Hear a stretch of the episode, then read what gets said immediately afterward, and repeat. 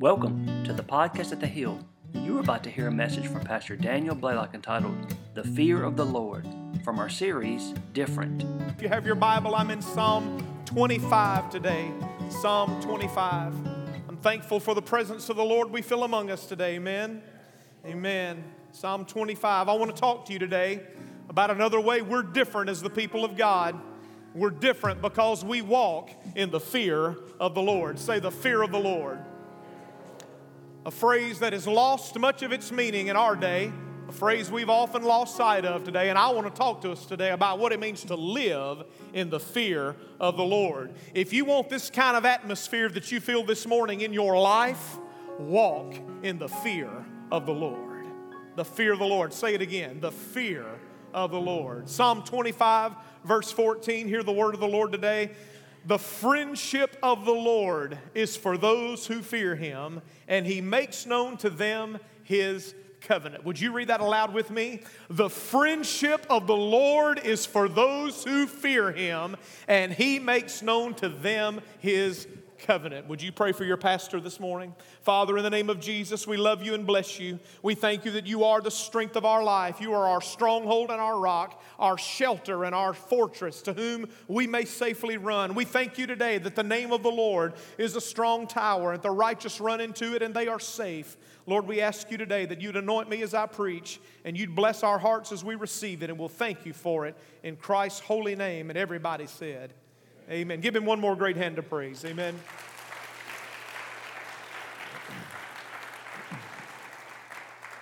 In the book of Proverbs, the Bible says that the fear of the Lord is the beginning of wisdom. If you want to be a wise person, it begins by fearing the Lord.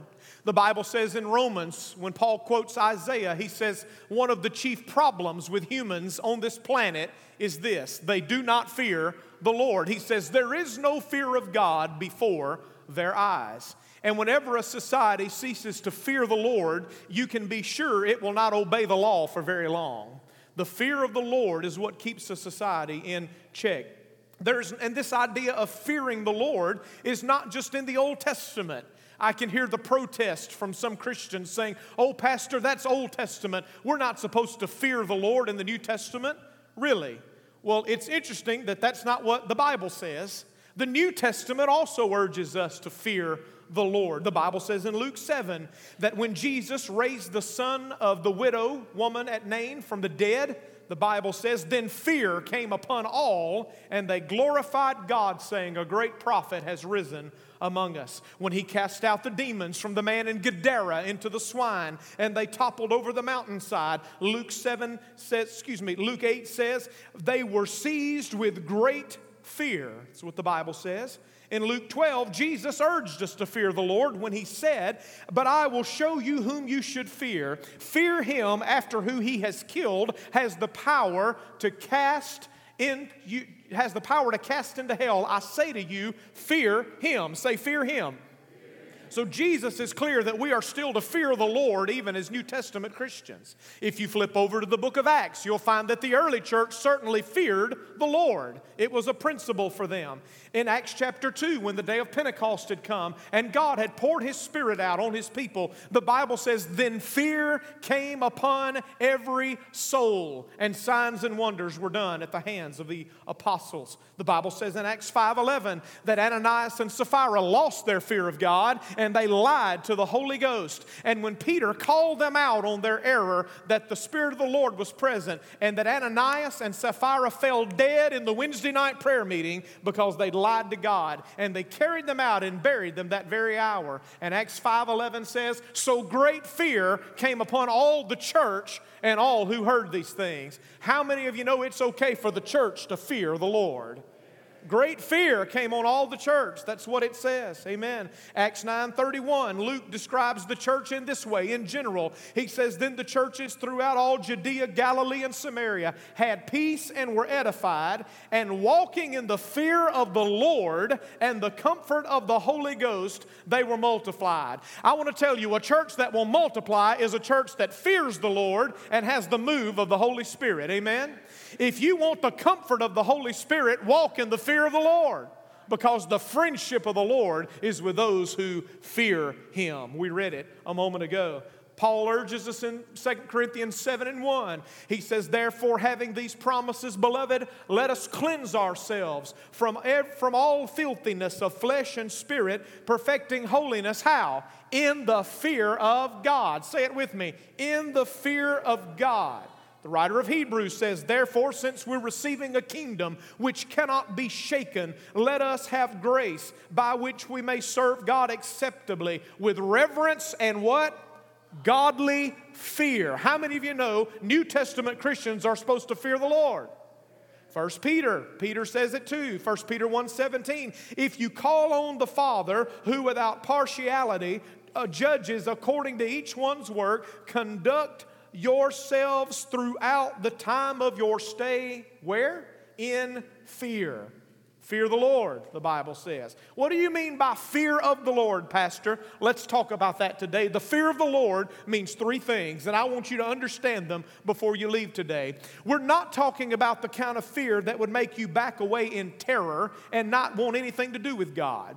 We're not talking about the kind of fear that would make you think God is wicked or that his purposes towards you are not good, that he is not loving or kind. That is not what we mean by the fear of the Lord. Let's unpack what we do mean by the fear of the Lord then. Dr. Tony Evans says the fear of the Lord is a two sided coin. One side has to do with awe and reverence, the other side has to do with being dreaded. It is similar to the dual role that parents have with their children. They want to be respected all the time, and once in a while, when their children aren't doing right, they want to be dreaded. How many of you ever dreaded when your daddy walked in the room? Some of you never heard brown leather sliding through seven belt loops, or you'd know what the fear of your daddy was. Yes, sir. Amen. Some of us lost the fear of the Lord when we lost the fear of our daddy. Daddy, step up. If you don't take care of it home, they won't fear the Lord. They won't fear the law either but the law won't be as kind as you are. Amen. Do your job, it starts at home. Not only do we wish for our children to respect us, but we want them to know that improper behavior could invoke discipline and the wrath of their mama and daddy. Amen. What does it mean to fear the Lord? Number one, it means to revere his presence. Say that with me. To revere his presence. And if there is a quality that I fear is lost from much of the church in America today, it is the quality of reverence a lack of reverence. Just the sense that there's something holy in gathering together, that this room is not like any other room, that this gathering is not like any gathering in the world. It is more solemn than the meeting of the Supreme Court. It is more important than appearing before the King of England or the Queen of England. It is more regal and royal than any event you will ever attend this side of heaven, coming into the house of God and sitting in the presence of the Lord. Hear me, to revere God's presence doesn't mean that we don't want to be in His presence. It means just the opposite. We desire to be in His presence. We are honored that we have been invited and chosen to be in the presence of God. What an honor it is that the King of all the universe would invite the likes of you and me to come into His very presence, to have access to His very throne. Who would not want to take God up on His invitation? He is so gracious and kind to us. The King king of all the universe has opened his courts to peasants like you and me. He's offered us a place at his table. We long to be in his presence. The fear of the Lord doesn't mean we dread his presence and want to avoid it. We want to draw near. But one of the essential qualities to being invited near is reverence. Say reverence. Too many people today have viewed God as their good buddy, their coffee drinking pal, one with whom they can glad hand and high five, and they lose sight of the holiness and the otherness of God. When Moses met God at Mount Sinai, out in the Sinai wilderness at the burning bush, the Bible says that Moses was afraid at the encounter. Exodus 3, verses 5 and 6. Then God said, do not draw near this place. Take the sandals off your feet, for the place where you stand is holy ground. Moreover, he said, I am the God of your father, the God of Abraham, the God of Isaac, and the God of Jacob. And Moses hid his face, for he was afraid to look upon God. Friend, that's the fear of the Lord the reality that he had encountered that this bush wasn't like any other bush. Lots of bushes burned in the wilderness. They would get hot and spontaneously combust in the desert heat. Moses had seen a bush burn in the wilderness before. Lightning would strike and start a brush fire. He'd seen all that. He'd been there for 40 years. And yet this bush burned, but it wasn't consumed. And a voice called to him from the bush, and he knew something was different. I want to tell you, there's something special when we come and we know that we are in the presence of God. When you come into God's house and you sense it and you feel it, it's different. There's something in the atmosphere. There's a presence in the room that is not just the sum total of our humanity or even our excitement excitement or exuberance in worship. There's something you feel and you sense when you come into a spirit filled church that you know God is in the house. It isn't just that His people showed up, He has shown up, unseen but very present and felt in the room. And we should revere His presence. When Aaron's two sons, the high priest's two sons, lost their reverence for God, they lost their lives very shortly thereafter. God had given instructions for how they were to worship Him, and they ignored those instructions. And they brought strange fire, unauthorized fire. They didn't bring the fire from the altar inside to burn. No, they brought ordinary fire, fire that God had not commanded. And they put it to the altar of incense. And when they did, the Bible says that Nadab Nadab and Abihu, when they took the censer and put fire in it, they offered profane fire before the Lord, which he had not commanded them. So fire went out from the Lord and devoured them, and they died before the Lord. And listen to God's explanation. And Moses said to Aaron, This is what the Lord spoke By those who come near me, I must be regarded as holy, and before all the people, I must be glorified. And yet, we often lose the atmosphere of reverence in a New Testament church where we come in so flippantly and haphazardly and we forget that we're in the very presence of God when the service begins. Oh, that we would regain at least a little of the lost reverence that we once had for the house of God and the presence of God. Sometimes I look around the sanctuary, even of a holiness church like this, and I'm amazed at a lack of reverence among some of us. Can I be honest today? Folks who will hang out in the foyer long after they have no good reason to be in the foyer. If you have an assignment, be in the foyer. If you don't have an assignment, then be in your seat when the service begins. Why? Because that's reverence and that honors the presence of the Lord. If, if, if the president were speaking, you'd be in your seat. The Lord of all glory has come, so be in your place. Oh, pastor. Don't oh, pastor me. That's reverence. Reverence. I'm telling you, we're different. This is something lost that needs to be regained. And I want to apologize for preaching it. Reverence. The friendship of the Lord is for those who fear Him. You want God to be your friend, then reverence His presence.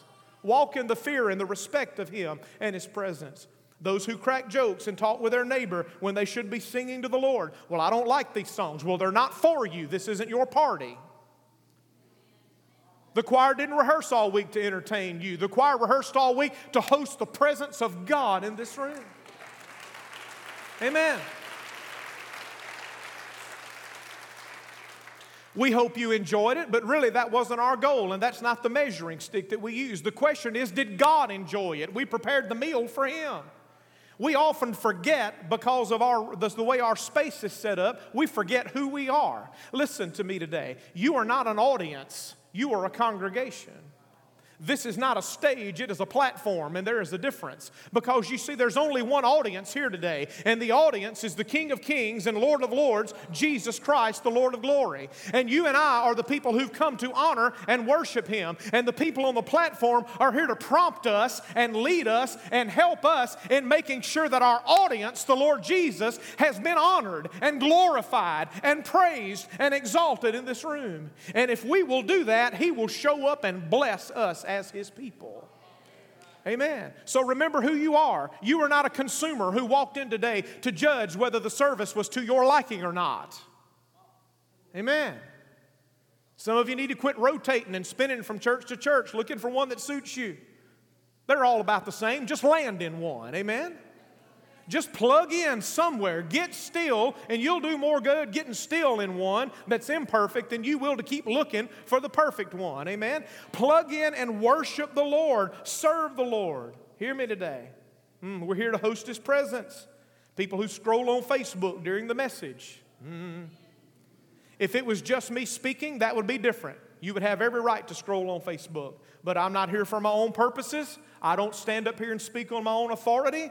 I'm here as the messenger from heaven. I'm a man on divine assignment, and I will give an account for every idle word that I share from this pulpit in the day of judgment. I'm a herald who's here to declare the very word of God. I'll be honest with you, oftentimes the moving around in the altar is problematic. Well, it's quiet in the holiness church, isn't it? Mm. I know there are times you have to slip out. I understand that. I know some people have health reasons, and if you have a health reason, you have the forgiveness and the blessing of your pastor to do what you need to do. I'm just glad you're here in spite of your health reason, and I'm thankful that you still make the effort to come. I'm not talking to you today. I'm talking about the able bodied people, my age and younger, who have a bladder the size of a walnut, who have to get up three times during the service. I don't believe you. You need some medicine or you need to be in this prayer line.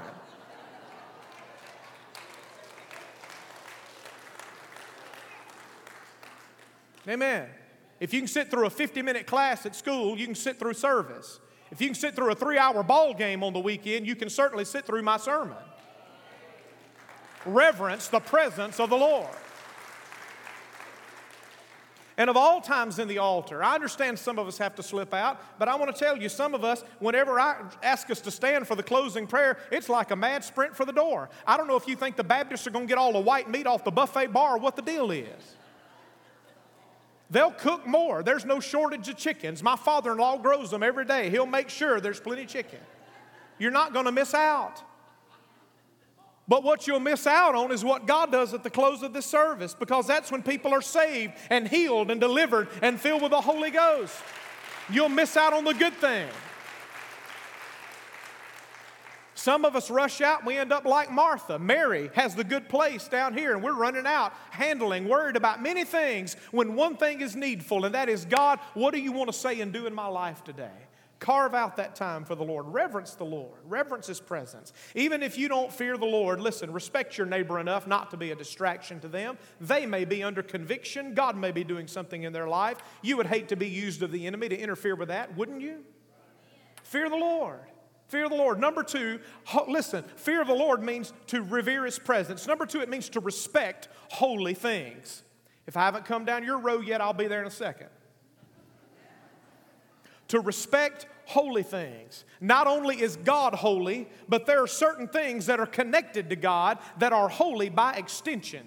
Not only was God holy, but His tabernacle was holy.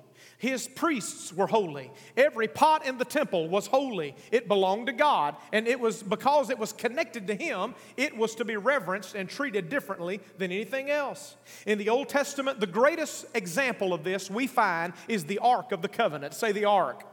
Some of you remember the Ark from Sunday school. Some of you remember the Ark from the Indiana Jones movie. It's the same one. Now, if you're new to church, I'm not talking about Noah and the Ark. That's a very big box with a lot of animals in it. I'm talking about a very small box, about the size of this communion table, that God told them to build in order to worship Him. And it was made from acacia wood, and it was overlaid with gold, and it had cherubim on each end that covered their faces and faced the glory of God, which rested invisibly on the top. And inside, there was Aaron's rod that bloomed, and there was a pot of manna, and there were the t- original tablets of the Ten Commandments resting inside. It was called the Ark of the Testimony or the Ark of the Covenant. And it was associated with God. You couldn't touch it. It had gold rings on the side, and you slid poles down through the side, and only the priests could pick it up and by the poles, and they were not allowed to touch it, and they would carry it from place to place. You didn't put it on a cart, you didn't put it on wheels men who had been consecrated and set apart had to bear the presence of God. It is still that way today. You can't mechanize the anointing. It takes men and women who were sold out to God to bear His presence today. The symbolism was rich. But when they lost their respect, when they lost their reverence for holy things, it cost them greatly. The Bible says that they tried to use the ark as a good luck charm in 1 Samuel, and God took the ark away from them and showed them it was not a good luck charm. The Bible says when the ark went to the house of Dagon, the, the Philistine god, and they set it in front of Dagon as if it was worshiping an idol, they came back the next day and God had flipped Dagon over on his face and they propped him up again. I wouldn't have a God I had to prop up. I need God to prop me up. Amen. And they propped him up, and they came back the next day, and it happened again. And the third time they came in, and Dagon's head and his arms were broken off. And God said, Prop him up now. They put the ark on a cart and sent it out of town and said, We don't know what this box is, but we don't want any part of it. They learned to fear the Lord. Say, Fear the Lord when the ark got back to Israel, they knew they weren't supposed to touch it. They were educated. They knew what it was and they knew the rules around it. And they got to wondering, well, I wonder if they messed with anything on the inside of it. And so they opened the lid on it. And when they did, God struck the lot of them dead in his presence. They needed to learn to fear the Lord. Years later, when David tried to take the Ark of the Covenant up to Jerusalem, he disobeyed the Lord's commands and put it on an ox cart, and it stumbled and hit a pothole. And a man named Uzzah reached out to grab the box and keep it from sliding off the cart. Now, that sounded like a respectful thing to do. Well, God didn't think so because he struck Uzzah and he died there that day. But Uzzah was just trying to help. Listen to me. God doesn't need you to try to help. God doesn't need you to figure it out. God doesn't need you to make up your own rules. God doesn't need you to get smart and decide what you'll do and won't do. God needs you to obey the book. God told us how we are to treat His presence, and He insists on being treated as holy that wasn't supposed to have been on a cart. The Bible says that they came back and they put it on the priest's shoulders and they carried it in. And it says they took six steps and they stopped and set it down and offered sacrifice and said, Thank you, God, that we are not dead. The fear of the Lord is the beginning of wisdom. The friendship of the Lord is for those who fear Him. Fear the Lord today. Say, Fear the Lord to respect holy things. There are some holy things we still ought to respect today. Number one, the Lord's name is holy. Say his name. We ought to respect the name of the Lord. We live in a day where the third commandment is fallen on hard times. You will not take the name of the Lord your God in vain. The name of God in the Old Testament was so holy, the Hebrews would not, they would write it, but they would not speak it. Whenever they saw YHWH, whenever they saw the holy name of Yahweh, they would not utter it. They would see the name and they would go Adonai, which meant Lord. They wouldn't even speak his name. It was so holy, and they didn't want to disgrace or dishonor his name. Third commandment says, Don't take the name of the Lord in vain. It bothers me how flippantly we use his name, how the name of Jesus is often a swear word by some today. It bothers me even more how many of us who are marked in baptism with that name go and live as though we did not belong to him at all. Don't disgrace that holy, lovely name by which we are saved. His name is holy. Say his name. Angels cry his name in adoration. The saints shout his name in victory. The sinner calls on his name and is saved. The devil hears his name and trembles all the way to the lower parts of the earth. There is power and deliverance and victory in that holy, sweet name of Jesus. His name is holy. Number two, his spirit is holy. Say, his spirit it is a sweet thing and a holy thing when the presence of God moves among us in power and sweetness. You can feel His presence. Sometimes we weep, sometimes we shout, sometimes people fall to the ground under the glory of His presence. Sometimes God speaks to us through the gifts tongues and interpretation, a prophetic word. Sometimes God gives the minister a word of knowledge for you in the altar and he speaks specifically to what you may be going through. Those are holy moments. And we should reverence that. Well, Pastor, that stuff makes me uncomfortable. Good. It's supposed to. Did you think you would be comfortable if the God of all the universe walked into this room this morning? Did you think there wouldn't be something a little awkward about that for you? Isaiah saw him and fell, fell on his face and said, Woe is me, I am undone. If we realized where we really were and who was in this room, they'd have to tie us to the pew. Fear the Lord. Hear me. It is a reverent and holy thing for God to move among us in the gifts. And we ought to reverence His presence. And we ought to treat the moving of the Spirit of God as holy. You need to be made uncomfortable. You need to be reminded that God is real and that He's in this room. And you need to be reminded that God is bigger than the box you try to keep Him in Monday through Friday. And that He's not a tame lion that you can break out whenever you want to. No, He is the God of all the world. He's the God of all the universe. Our God is a consuming fire, and it is a fearful thing to fall into the hands of the living God, the writer of Hebrews said. Say, Fear the Lord. A third thing that is holy is the Lord's day is holy. Say, the Lord's day. The Lord's day is holy. Today is the Lord's day. Sunday is the Lord's day. I thought Saturday was. It got changed to Sunday in the New Testament. Jesus rose from the dead on Sunday. God sent the Holy Ghost in Acts 2 on a Sunday. And the early church met regularly on Sunday, and they called it the Lord's day. Paul said, whenever you come together on the Lord's day, bring an offering. He knew that they would be gathering on Sunday. John said in Revelation 1, I was in the Spirit on the Lord's day. Amen. Well, I believe it's Saturday. Well, you're wrong. It's Sunday. You're entitled to be wrong if you want to, but that's up to you. But the Bible says today is the Lord's day. Sunday's the Lord's day. It's been the tradition of the church for 2,000 years to worship on the Lord's day. The Bible says in the fourth commandment is remember this day and keep it holy. Christians applied that to the Lord's day. I understand some of us are required to work and that the schedule is often beyond our control. And I know the Lord gives grace for that, and we try our best to make allowance for that. We try our best to find other times and places when we may worship the Lord. I understand that. I would urge you find another time. Come on Wednesday night if you can. Join a Sunday night growth group, even if you can't attend a morning service because you're providentially hindered. But that is, those are things that we may not be able to control. There are people who can't come because of health reasons. They're homebound or shut in. The Lord understands that. I'm not talking about that. I'm talking about how little it takes many people to miss the house of God on a Sunday morning. And it seems like the further we go in life's road, the easier and easier it is for people to neglect the Lord's day. If you dishonor the Lord's day, you've dishonored the Lord. Hmm. You're quiet. I'll preach there a minute. Hmm. I'm thankful for the live stream for those who cannot come, but I fear for some people the live stream makes them lazy and think, well, I can just lay out of church this morning, I'll just watch it on live stream. It's not the same. It's better than nothing, but it's not the same as being in the Lord's house. Amen. You can make the effort and get up. Jesus rose from the dead. You can get out of the bed. Amen. You can come to the Lord's house. If it wouldn't keep you from work, why does it keep you from church? If you'd brave the weather for a ball game or a hunting trip, you can brave the weather to come to the Lord's house. You probably don't want to know how I feel about kids' sporting events that compete with the Lord's house on Sundays and Wednesday nights. If believing parents would stick together and stand their ground and say, No, we're not doing it, the teams would have to change their schedule because there's more of us than there are them.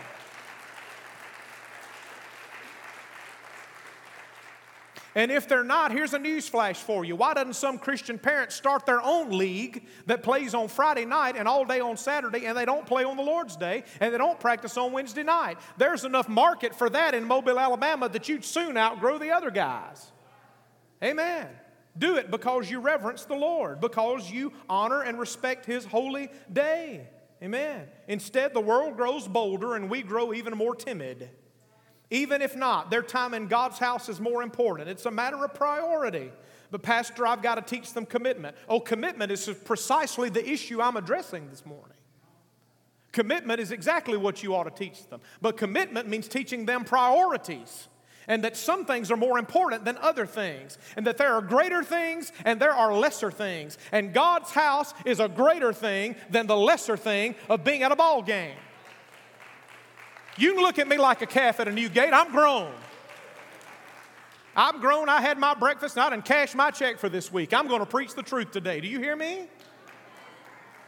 We ought to reverence God enough to respect His day and at least be in His house when the doors are open, unless we are providentially hindered. And that does not mean bowing down and taking, letting God's house take second place to every activity that somebody rolls out for you. Well, somebody invited me to 12:30 lunch. Tell them you can be there at 1:30.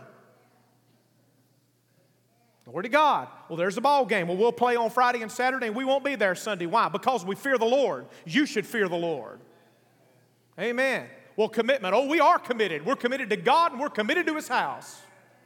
We have our commitments. We had our commitment before we joined this team, and we'll have our commitment when we're not on this team anymore because we're on another team. I'm on the battlefield for the Lord. I'm in the army of God, and I promised Him I'd serve Him till I die. I signed up a long time ago, and He said to be in His house on His day, and that's where I'm going to be unless I'm too sick to be there. Glory to God. But, Pastor, don't but pastor me. I want them to learn commitment to their team. The church is a team. Teach them commitment to the house of God. Pastor, what about scholarships? Well, I've seen some of them play, and there's no danger of that. You better keep Johnny's grades up, is all I got to tell you. And even if it is an opportunity and a possibility, let me say this to you. Jesus said, Seek first the kingdom of God and his righteousness, and all these other things you need financially will be added to you as well.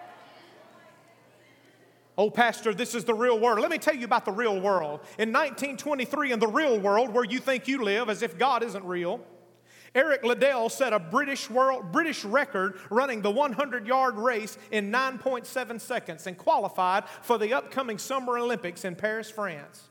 When he learned that he was scheduled to run the opening heat on a Sunday, he withdrew his name. And instead, he qualified barely for the 400 meter race and decided to run it instead. On the morning of the race, someone handed him a slip of paper that read, In the old book, it says, He that honors me, I will honor. Wishing you the best of success always. Eric Liddell stuck that piece of paper in the pocket of his running shorts. And that day, he ran neck and neck with the toughest American competitor on the track. He beat him and took home the gold medal. And not only did he win, he set a new Olympic and world record with 47.6 seconds. A record that stood for many years thereafter. Honor me, and I will honor you, says the Lord.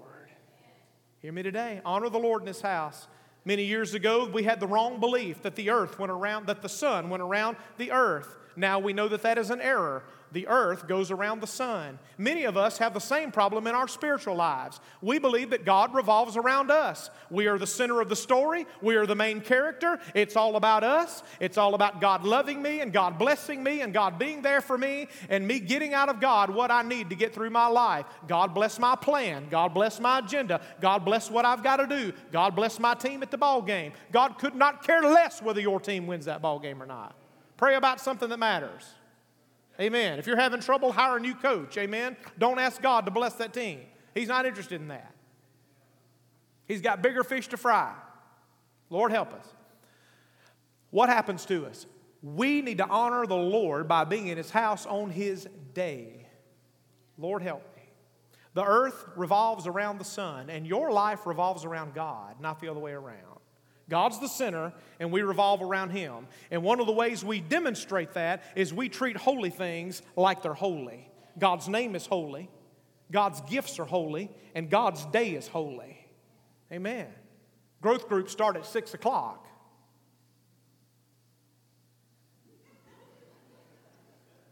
Yeah. See you there. It meets on the Lord's day. Amen. Mm. All of our excuse making scares me, church. We all have an excuse for why we won't or can't be at some function on the Lord's day. It used to be Christians reserved this day all day long.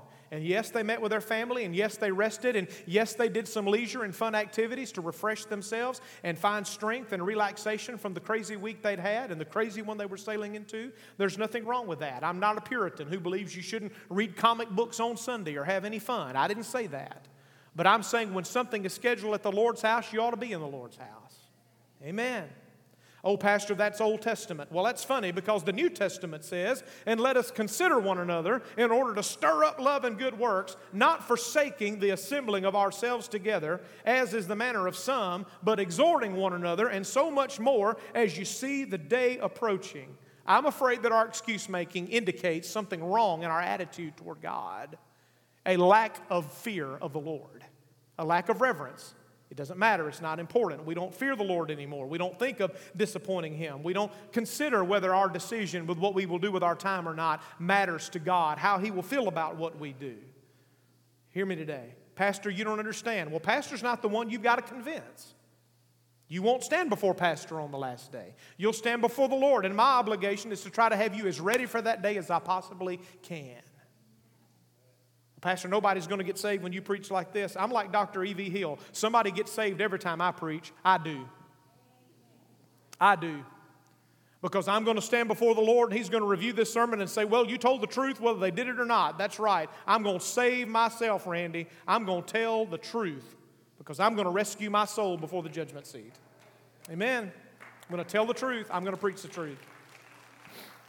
From now on, when someone gives me an excuse for missing church, I'm just going to smile and say, Well, I hope the Lord feels the same way you do about that at the judgment seat. Good luck with that. Uh, that's going to become my standard answer. Good luck with that. That's between you and the Lord. I've told you the truth. Told you the truth. To fear the Lord means to revere his presence. It means to treat holy things with respect. And number three, and finally, before you try to go beat the Baptist to the chicken dinner, it means to remember his commands. Say, remember his commands. Ultimately, at the end of the day, listen to me. This is the most important thing I'll say all day. At the end of the day, the fear of the Lord is not ultimately an emotion or even just an attitude. At the end of the day, the fear of the Lord is a way of behaving. Say that with me. The fear of the Lord is a way of behaving. You know you feared your daddy when you would not do what he told you not to do. You know you feared your father when if he gave you an order, you acted on that order or you knew there'd be consequences. That is the healthy, reverent fear that a child should have for a parent. And it is the healthy fear that a Christian should have for the Lord Jesus. It affects the way I behave. It affects the way I make my decisions. It affects what I will allow to flow through my mind and flow out of my mouth. It affects what I will do and what I will not do, where I will go and where I won't go. The fear of the Lord, Proverbs 8:13 said, is to hate evil. Job feared God and eschewed evil. If you fear God, you'll shun the evil. To fear the Lord is an approach to life that holds Him in such high regard, we make all of our decisions in light of who He is and what He commands. Let me explain it to you like this. If you were to get out here today on Highway 98 going into Mississippi and you were to be clocking around 80 miles an hour and all of a sudden you saw a policeman sitting in the median, what would happen to you in that moment? I tell you what would happen to you in that moment. Your heart would start to beat fast. Your palms would sweat gripping the wheel. Your eyes would get as big as saucers. Your foot would come off the gas and your eyes would go down to the speedometer. And you wouldn't slam on the brakes. You would let off the gas and you would hope to God that it would slow down before you got too close to Him. And then when you went past Him at well below the speed limit, your eyes would go from the speedometer to your rearview mirror and you would almost run off the road trying to see if He was lighting your world up in that back glass or not. The presence of the police officer reminded you that you should respect the law. And I want to tell you today that the fear of the Lord means we live our lives in such a way that we always understand that the police officer is always in the median.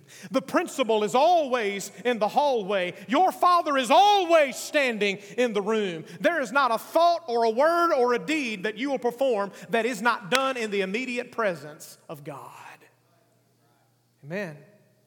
The word presence in the Old Testament is the word lifne, it means face. Everything we do, we do it before the face of God. And if we believed that and we lived like that, it would change a lot of what we did and did not do. The fear of the Lord is like the policeman on the corner the fear of the Lord caused Joseph to run out of his coat to avoid sinning with Potiphar's wife. The fear of the Lord caused the Hebrew midwives to disregard Pharaoh's command to throw the babies into the Nile River and let them live. The fear of the Lord caused the three Hebrew children to refuse to bow down to the idol. The fear of the Lord kept Daniel on his knees when the law said he could not pray. And the fear of the Lord brings the friendship of the Lord. And whenever we fear the Lord, God will show himself to be our friend. And God's friendship raised Joseph from the pit and the prison to the palace. And God's friendship gave those midwives children of their own because they feared the Lord. When the three Hebrew boys were cast into the fire, their friend walked into the furnace with them. And when Daniel went into the lion's den, God walked in behind him and locked the mouths of the lions. Do you want God for your friend? Then fear the Lord. Fear the Lord. Oh, fear the Lord, you his saints. There is no lack to those who fear him. Hear the blessings of the Lord today. Deuteronomy 10 says, And now, Israel, what does the Lord your God require of you? But to fear the Lord your God, to walk in all his ways, to love him, to serve him with all your heart and with all your soul, and to keep the commandments which I command you this day for your good. Psalm 33 says, Behold, the eye of the Lord is on those who fear him. I want God's eye on my life. I want him to be noticing the details of my life. I want God to be looking down and keeping watch over my life. God will watch over your life if you'll fear the Lord. The Bible says in Psalm 34 and 7, The angel of the Lord encamps around those who fear him and delivers them. Do you want God to be your deliverer? Then fear the Lord, and he'll assign his angels to you. Do you want the Lord to be merciful to you and have pity on you? The Bible says says in Psalm 103 as a father pities his children, so the Lord pities those who what? Fear him if we fear the Lord, because the mercy of the Lord is from everlasting to everlasting on those who fear him, and his righteousness to children's children. Do you want God to not only bless you, but bless your children and bless your grandchildren? Do you want the kind of relationship with God where God doesn't just look out for you, but God keeps your grandbabies from running off the road in the middle of the night? Why? Because you fear the Lord, and his mercy comes down your family line. Some of you are alive today because grandma feared the Lord and God watched out for you because He loved her. Fear the Lord. There's blessing in fearing the Lord. Psalm 115, you who fear the Lord, trust in him. He is their help and their shield. He will bless those who fear the Lord, both small and great. Psalm 147 says, He takes pleasure in those who fear Him. Do you want God to be happy with you? Then fear the Lord. The Bible says in Proverbs 10, the fear of the Lord prolongs days. Hear me, it'll make your life longer, but the years of the wicked will be cut short. Psalm 128, verse 1 to 4, and I'm closing. Come on, Chad, and help me. Blessed is everyone who fears the Lord. Listen to these blessings. Who walks in his ways. When you eat the labor of your hands, you will be happy and it will be well with you. Your wife will be like a fruitful vine in the very heart of your house. Your children like olive plants all around your table. Behold, thus shall the man be blessed. Who what? Who fears the Lord. Stand with me all over God's house today. Fear the Lord, O you saints of His. There is no lack to those who fear Him. The friendship of the Lord is with those who fear Him. I grew up with my grandmother singing the song, What a Friend We Have in Jesus. I didn't learn it in church, I learned it on her knee. It was her favorite hymn, and she sang it often. And I learned the words. And I thought about that old song this week What a friend we have in Jesus. But the friendship of the Lord is for those who fear Him. The question today is what kind of friend does Jesus have in us? Jesus said in John 15 and 14, You are my friends if you do whatever I command you. The fear of the Lord is to remember God's commands. The fear of the Lord is a way of behaving. Do you fear the Lord? If you'll fear the Lord, Jesus will be a friend to you. And oh, what great benefits can God bring to his friends. You've never had a friend like the lowly Jesus. No, not one. You've never had a friend that can do for you what God will do for you. The old hymn, Praise to the Lord the Almighty, one of mine and Chad's favorite hymns, has this line that says, Ponder anew what the Almighty can do if with His love He befriend thee. Can you imagine what would happen in your life if God waded in on your side of the fight? God says, I'll do it if you'll fear me. If you'll fear me. If you'll reverence my presence if you will respect my name and my day and my moving among my people. And if you'll remember my commands and live your life in a way like I'm present and in the room and my, what I say and, and feel matters, then I will bless your life. Lord, help me today. Like Abraham, I want to be called a friend of God. Like Moses, I want God to speak with me face to face as a man speaks with his friend. But I must reverence his presence, respect holy things, his name, his day, his move. And I must remember his commands. Maybe you're here and you're not a Christian today. I'm reminded of the words of John Newton when he penned the second verse of Amazing Grace. He said, Tis grace that taught my heart to what? Fear, and grace my fears relieved. If you're not a Christian today, the first place you need to begin is this. You need to become aware of the fact that your sin has separated you from God. And your sin bears the righteous and just condemnation of the holy judge of all the earth. And if you die in your sins, God in His righteousness and holiness will have no option but to sentence you to be banished from His presence forever. And that is what Christians call hell. But the good news of the gospel is this that God loved you so much, He was not willing to leave you to that sentence without an opportunity to avoid it. And He sent His Son, who lived the sinless life and took the test you could not pass and wrote your name by His passing grade. He nailed your sin to His cross. He died and buried your criminal record. And He rose from the dead and said, If you will repent of your sin, ask me to forgive you, believe that my blood was enough, and invite me into your life to be the leader and master of your heart, I will make you one of my own children. That's the gospel today. Fear the Lord, feel your separation today, and do something about it. Believe the gospel, trust Jesus. Do what Gabriel publicly did today. Say, Lord, I'm asking you to forgive me of sin and be my Savior. And then I'm going to publicly declare it by being buried with the one who died for my sins. And I'm going to rise to live new life. Maybe you're here today. Look to the cross. See, this same God loved you so much to send his son to rescue you. Ask him to forgive you and set you free. Christian, for some of us, it's time to step up our game. Oh, fear the Lord, you his saints. We're the ones who ought to fear the Lord the most. Not the sinner, the saint. Not because we dread him and are terrified and don't want to be in his presence, but because we love him and we are blown away and amazed. I want to tell you something. It is not the judgment seat of Christ that makes me fear the Lord the most. It is the cross and the empty tomb that make me fear the Lord the most.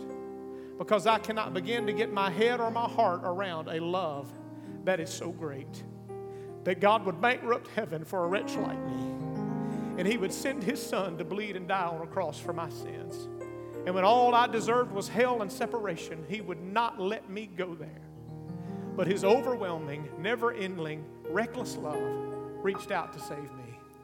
And it is at the cross that my heart is dissolved in reverence and awe and respect and honor. Christians ought to fear the Lord because they know the high price of their own redemption. Do you fear the Lord today? Do you reverence and honor and respect Him today? I hope you do. If you don't know the Lord today, I urge you to come and trust Him today. Don't get complacent in your sins. Don't get casual with holy things. Don't get comfortable in His holy presence. You'll lose the blessings of His friendship. Fear the Lord, O you saints of His. Every head bowed. Father, in Jesus' name, as we hasten on for the hours upon us, I pray today if there's one in this house who is not right with God, maybe it's a non believer, someone who's never trusted Christ, I pray that today they would feel their separation from God that their sin has caused. And I pray that they would see the cross and they would trust Jesus as Savior. Lord, I pray for the Christian in the room today who, in some way or the other, has been dishonoring the Lord by their lifestyle, their way of behaving. I pray that today the fear of the Lord would grip them and they would understand that you are no one to be played with. Your holiness is not something we can toy with. Lord, may you restore to us reverence and respect and remembrance of your commands. May we walk in the fear of the Lord and the comfort of your Spirit in Jesus' name.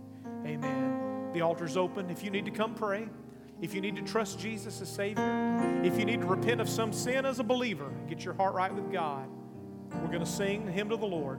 And you come and pray while we do. And after that, we'll close. I'm not going to tarry and linger. But if you need to come today, don't miss your moment to trust Jesus and get things right between you and God. Now's the moment. Come quickly. Come quickly. He loves you. He will save you if you will trust Him today. Come and receive Jesus as Savior and Lord. Let's sing to the Lord. Thank you for listening to our podcast, Up the Hill. We pray that you are blessed by this message. For more information on what's happening at the Hill and to stay connected, visit our website at foresthillcog.org or download our app from the iTunes or Google Play Store.